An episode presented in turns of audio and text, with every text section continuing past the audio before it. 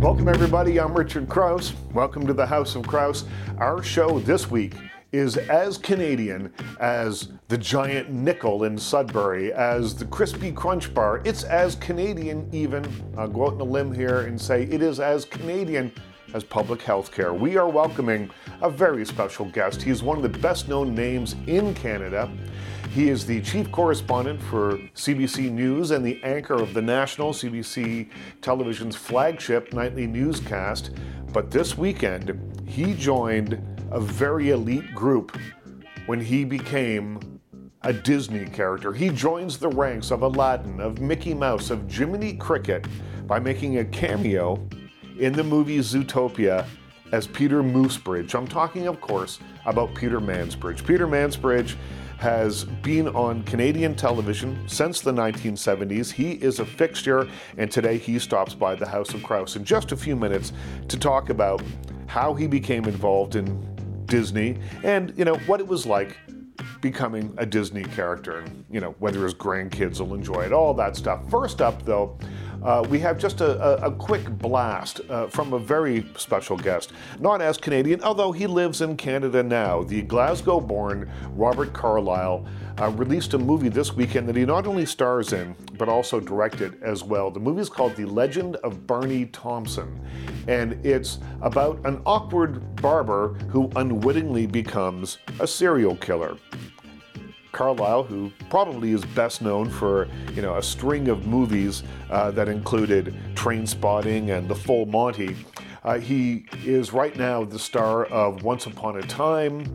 Uh, he is a very popular Scottish actor, and you can see him in the lead role, as I said, in The Legend of Barney Thompson this week. But but here's the news, and this is the bit that I'm going to play you from a much longer interview that I did with him.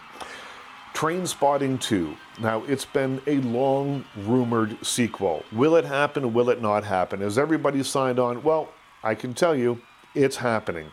I asked Robert Carlyle about it, and this is what he said. Is there a Trainspotting 2 coming? Certainly is, yeah. We, we, we, we start shooting, we're going to start shooting that May 15th. Does it blow your mind to revisit this? So it really, really does. I mean, we we it's it's, it's been in the ether for a long time, and um, in fact, myself and Danny Boyle, the, the Ewans, and, and, Jonny Lee Miller, we all got together at, uh, in April of last year and had a had a read through of, of the script. You know, no one knew at that point; it wasn't released to the press at that point that it was going to be happening.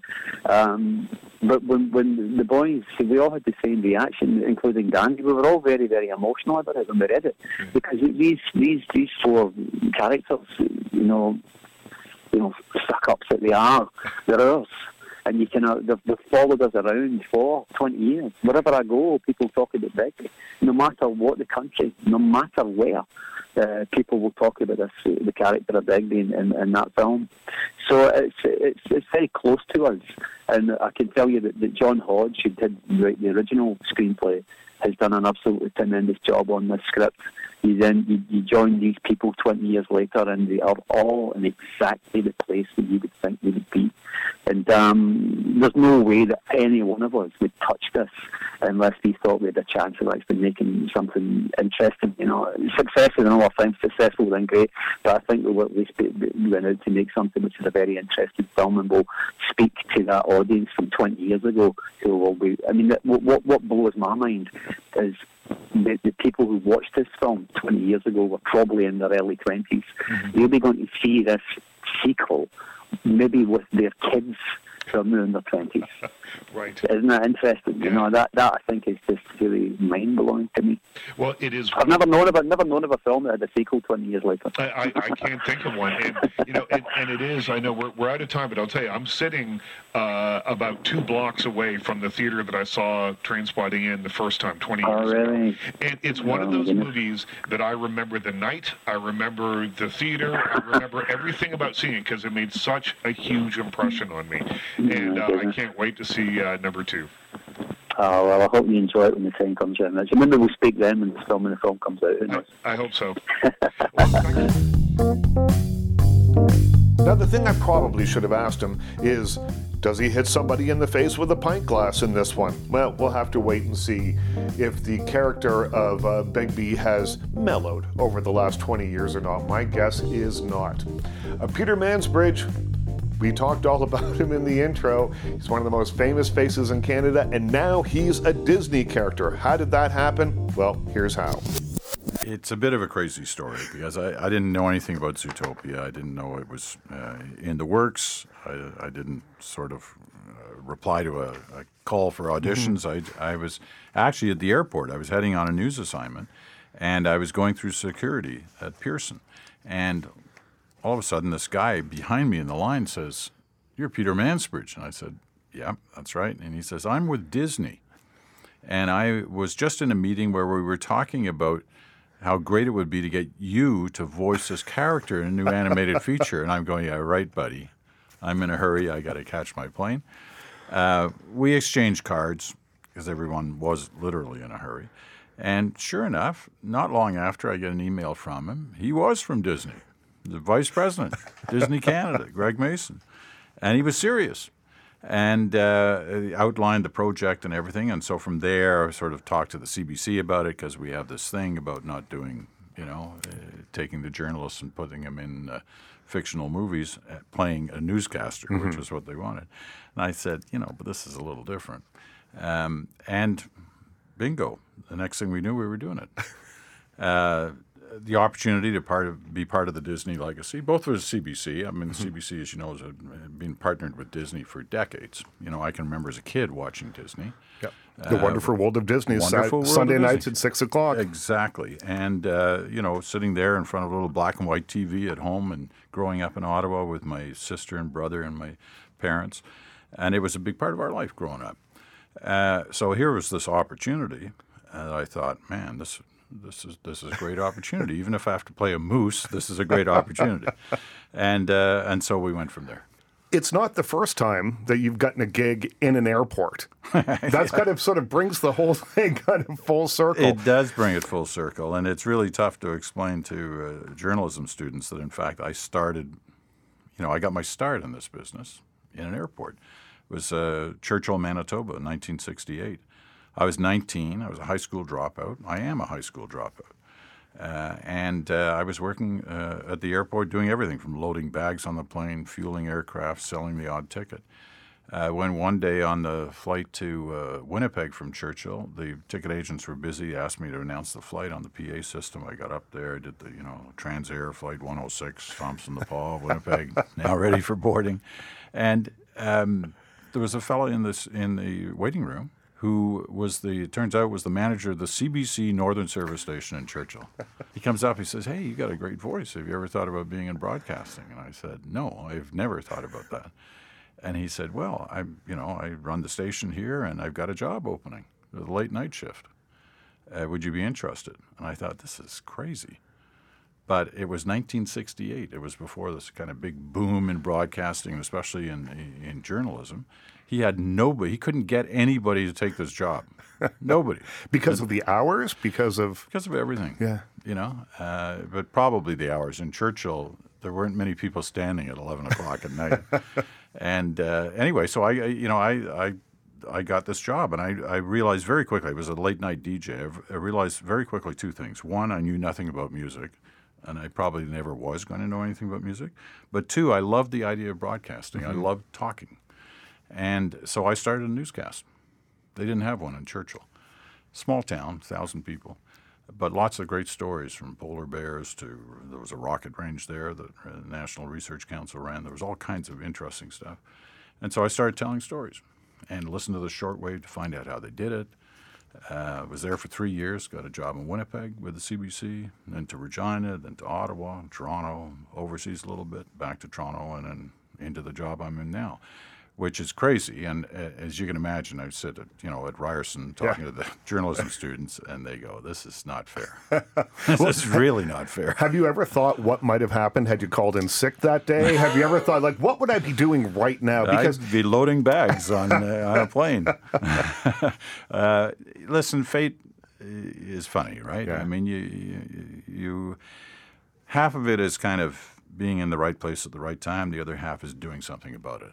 I mean, I, I, I, I had not done much with my life except have a good time up until I was 19, and then suddenly this opportunity was there, and uh, and I loved doing it, and I and I worked extremely hard. And you know, the odds were against me uh, at the beginning because I had no experience.